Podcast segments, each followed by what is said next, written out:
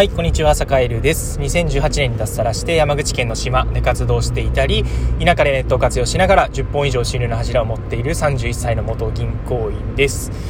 さて今日は、2020年気づけてよかったこと、コロナ禍でね、気づけてよかったことというテーマでお話をしようかなと思います。ちょっと以前も同じようなテーマで配信をしたんですけど、ちょっと改めてということで、結論から言うと、もうね、2つなんだけど、最終的には1つかなと思っていて、もう最終的な結論を先に言うと、やっぱ身近な、ところにある、人の縁とか、身近な、足元にある、光ったものに目を向けられてよかったなっていうのが、コロナ禍で一番気づけてよかったなっていうことですね。で、具体的にどういうことかっていうと、最初2つあるって言ったのは、1つがオンラインの活用を進めるとか、世の中が一気に動いたなっていうところは良かったんじゃないかなというふうに思って、もちろんね、大変な思いをされた方がたくさんいる中で、良かったって手放しに喜びはしないとは思うんですけど、本当に個人的な、身の回りのところで言えば、やっぱりいろんなオンライン化が進んだりだとか、価値観が変わったりだとか、世の中のルールだだってゲームのルールがだいぶ一気に変わったなっていう風に思えたのはやっぱり良かったなっていうのが一つですね。ただ一方でオンライン化を進めるとか、ちょっと世の中が変わる、潮目が変わるみたいなことっていうのはもうコロナがなくてもぶっちゃけもう気づいてたよね、うすうすみんな気づいてたよねってところがあって、そこはあんまり大きなテーマではないかなと思ってます。ただ一方で、コロナで移動が制限されて、今まで外にだったり、より遠くに情報を届けるだったり、より多くの人に情報を届ける、より多くの人に来てもらう、より多くのよその人に何かをね届けるみたいな発想だったところが、いやちょっと待てよ、実は自分らの足元だったり、身近にいる人との関係だったり、住んでいる場所だったり、住んでいる地域のことであったり、隣近所との関係であったり、そういうものをやっぱりね改めてそういうものの大切さみたいなものを改めて感じるようないい機会だったなというふうに思ってます。結構人は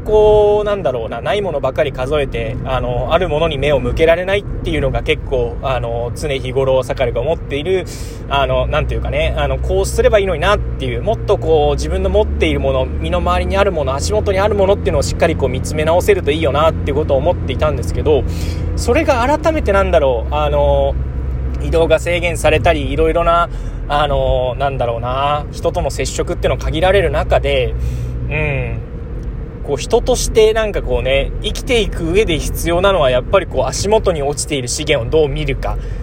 隣近所との関係をどう考えるか、村の中での自分の位置づけみたいなのをどう考えるか、自治会とかね、そういうところがやっぱり本当に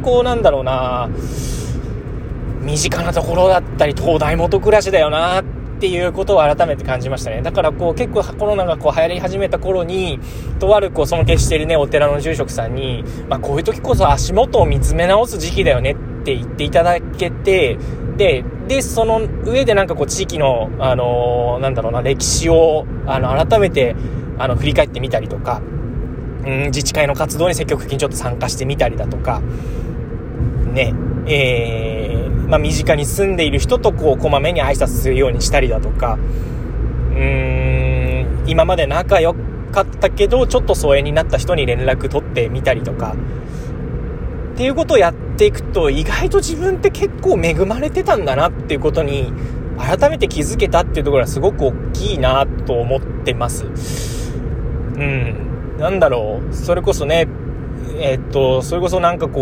ちょっとぶっちゃけて言うと、それこそね、今まで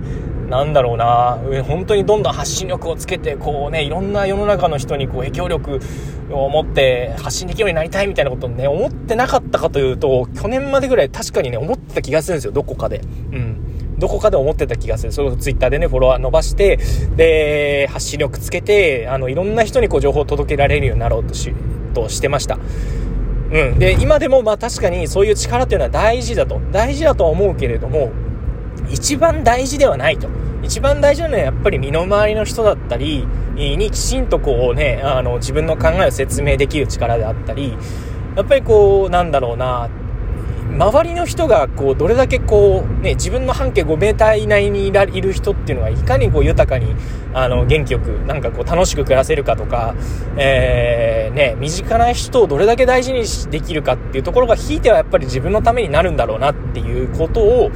再認識したこう1年だったなというふうに思っています。だからなんかこうオンライン化とはそういうのはもう手段でしかなくて、本当にね、なんかこうなんかまっすぐすぎて青臭い意見かもしれないですけど、自分が今まで培ってきたというかね、いただいたこうご縁とか、友達付き合いとか、師弟関係とか、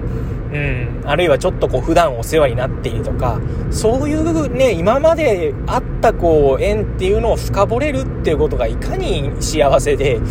いかにありがたいことが本当にね、あるにな難しいって書いてありがたいって書くと思うんですけど、ありがたいことなのかっていうことをなんかこうね、しみじみ感じましたね。はい。というわけで、今日は、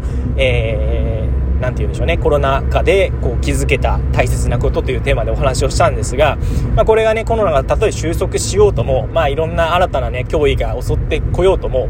このね、なんか大切な価値観みたいなものっていうのはこれからもやっぱり大事にしていきたいなと思ってますし、そうでなければこう、そういうことをね、やっぱりね、気づけたいいことっていうのを課題ばかり見るんじゃなくてね、これからの人生に生かしていきたいななんてことを相良は今思っているので、